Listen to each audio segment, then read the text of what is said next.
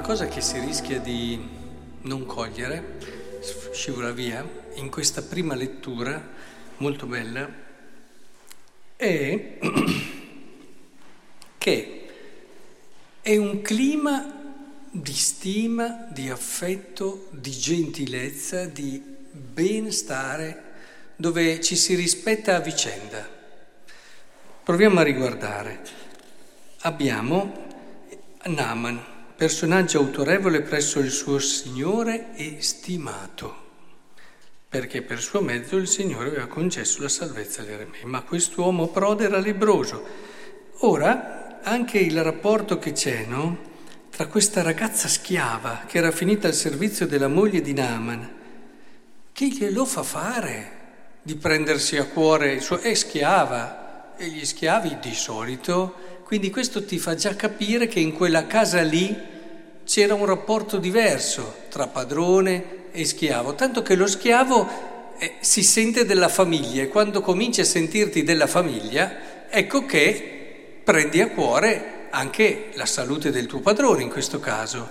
E allora dice, se il mio Signore potesse presentarsi al profeta che è a Samaria, certo lo libererebbe dalla sua lembra.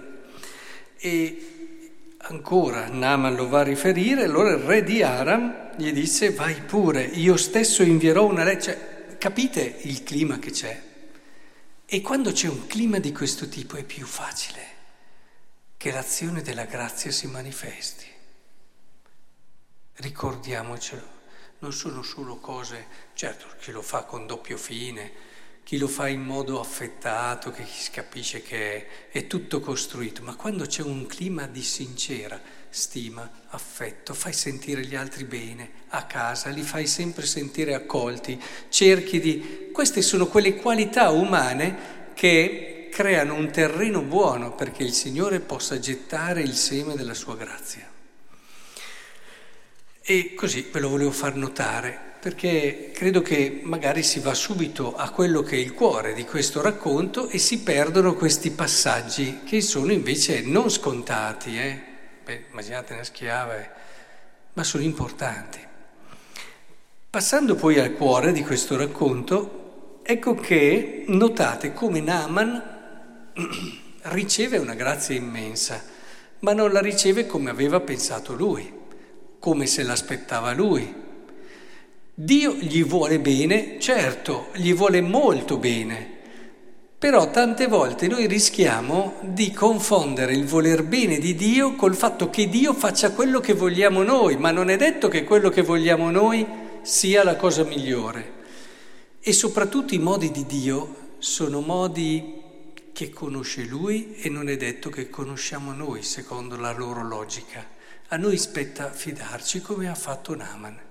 Beh, insomma, ti ha detto di fare questo, ci si può anche cogliere il tema che siamo in Israele, che il Giordano è il, il come dire, quel luogo dove il Signore si è battezzato poi nel tempo e quindi c'è già come una figura, no? Popolo di Israele, popolo della salvezza, eccetera. Possiamo dopo fare tutto quello che è un discorso, ma stiamo solo sulle cose semplici, cioè è, è importante a volte cogliere come Dio ti chiede una cosa che ti sorprende, anzi tu la ritieni anche umiliante, a volte un insulto, oppure in questo caso appunto era così, ma oppure sconveniente.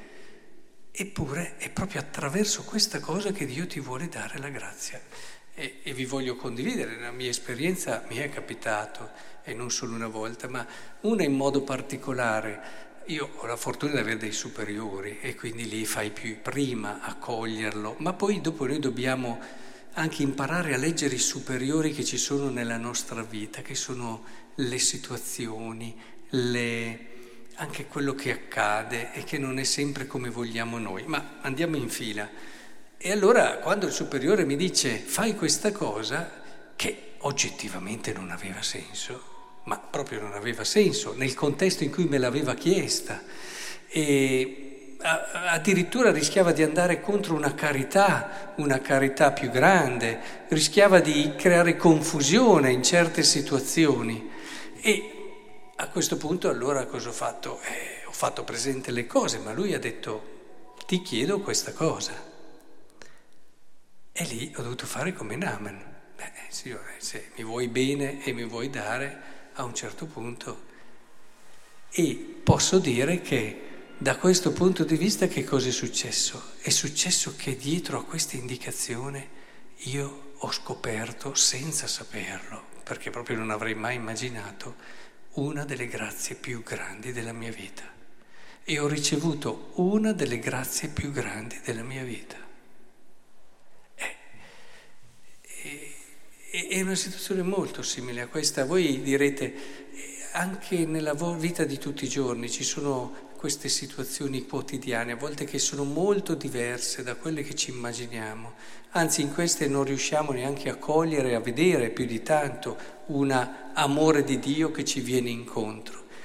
Però nel momento in cui tu ti fidi, ecco che cosa fai? Riscopri.